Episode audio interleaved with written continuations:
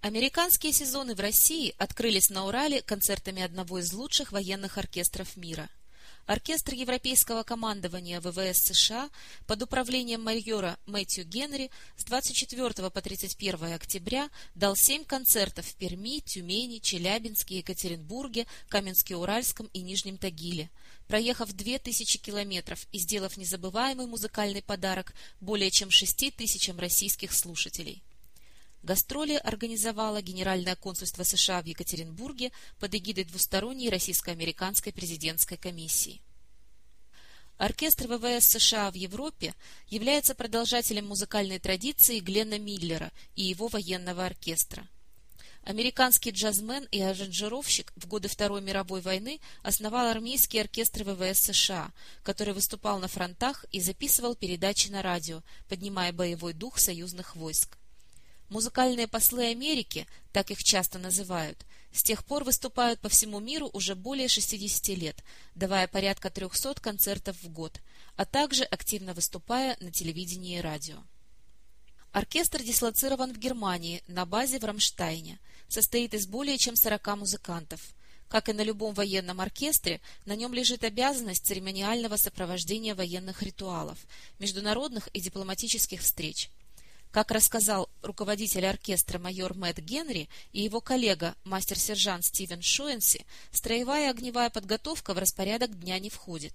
Но все они, как и другие военные в США, контрактники и служат своей родине с музыкальным инструментом в руках. Вообще состав оркестра заслуживает отдельного повествования. В основном это духовой оркестр, однако в исполнении некоторых произведений участвуют электрическая гитара, клавишные и даже банджо. Кроме того, в оркестре работают и вокалисты. Так как в американских вооруженных силах служат и женщины, то добрая половина оркестра – дамы. А еще на Урал в составе оркестра приехали два наших бывших соотечественника. Владимир Чекан выступал в роли переводчика как на пресс-конференциях, так и на концертах. Родился он в Кишиневе, закончил Гнесинское училище и отправился доучиваться в США. А Александра Плоткина родители увезли за океан еще школьником. Музыкальная программа оркестра включает лучшие образцы американской музыки из бродвейского и голливудского репертуаров, мелодии новоорлеанских диксилендов и джазовых биг-бендов. Во время своего российского турне, открывшего американские сезоны в России, американский военный оркестр воздал щедрое должное музыкальной культуре хозяев чередовались произведения как американских, так и российских композиторов XX века. Леонардо Бернстайна, Арона Копленда, Дмитрия Кабалевского, Сергея Рахманинова, Игоря Стравинского. А романс «Не пой, красавица при мне» солист Кен Максвелл пел по-русски. Во втором отделении программы звучали джазовые пьесы, обработки Бинга Кросби, Ирвина Милса, а венчало выступление, конечно же, музыка Глена Миллера. Публику в Екатеринбурге поджидал сюрприз. Оркестр ВВС США выступил совместно с российским оркестром штаба Центрального военного округа. Объединенный российско-американский военный оркестр, а это около сотни музыкантов на одной сцене, исполнил фантазию на темы вальса «Дунайские волны» Владимира Воронкова и увертюру к опере «Калабриньон» Кабалевского. Совместным оркестром управляли уральские военные дирижеры Геннадий Колосов и Александр Павлов.